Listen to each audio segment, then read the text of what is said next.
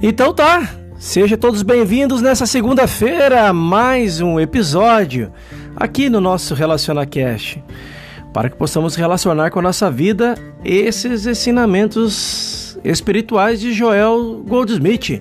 Hoje a carne que perece.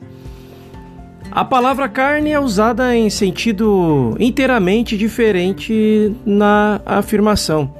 Toda carne é erva. Carne, nesse sentido, é tudo o que percebemos através dos nossos sentidos físicos, isto é, o que vemos, ouvimos, saboreamos, tocamos e também cheiramos. Enquanto estivermos em um estado de consciência em que a demonstração se prende às pessoas, coisas ou circunstâncias, jamais seremos capazes de entrar no reino de Deus, o reino do Espírito, do real nem a posse de um bilhão de dólares possibilitará a ninguém herdar o reino de Deus e nem o poderá a crença de que a carne tenha poder para causar dor ou prazer. Enquanto nossa fé e confiança estiverem postas em efeitos e não conheceremos a realidade das coisas. Conheceremos somente a forma, as formas externas, terrenas, também, contudo, quando meditando ou mediante a esse estudo é, e meditação, os nossos interesses começam a transcender a esfera das pessoas, bem como das coisas e situações materiais, boas ou más. Então seremos conduzidos a um plano superior de consciência no qual finalmente veremos a Deus como Ele é e nos sentiremos satisfeitos com a sua imagem e semelhança. Então é que podemos começar a compreender também por que é possível amar-nos uns aos outros como semelhantes, como amigos e não mais como servos. No mundo material, nós nos vemos como servos, mas quando nos contemplamos uns aos outros, através dessa visão interna, nós somos amigos.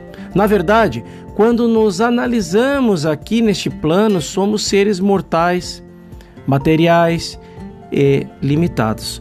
Somos essa carne que seca como a erva, mas quando nos contemplamos com a visão espiritual, em nossa verdadeira identidade, somos filhos de Deus.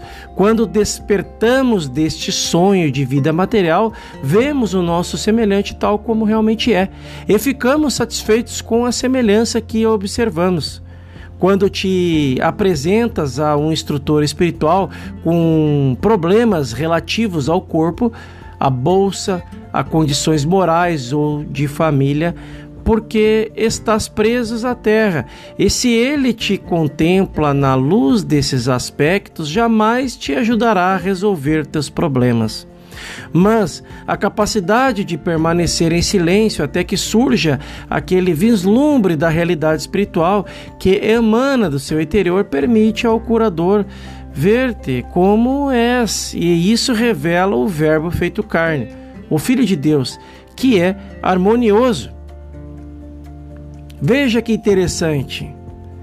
Vamos nos intensificar com essa meditação sobre essa mensagem de hoje, começando assim já a nossa segunda-feira. Lembre-se também, eu sei, você de repente esqueceu de se inscrever nesse canal. Faça sua inscrição, receba todas as nossas notificações diariamente e principalmente compartilhe. Medite sobre, vamos refletir e eu te espero no nosso próximo episódio onde falaremos o verbo se revela através da meditação. Até lá.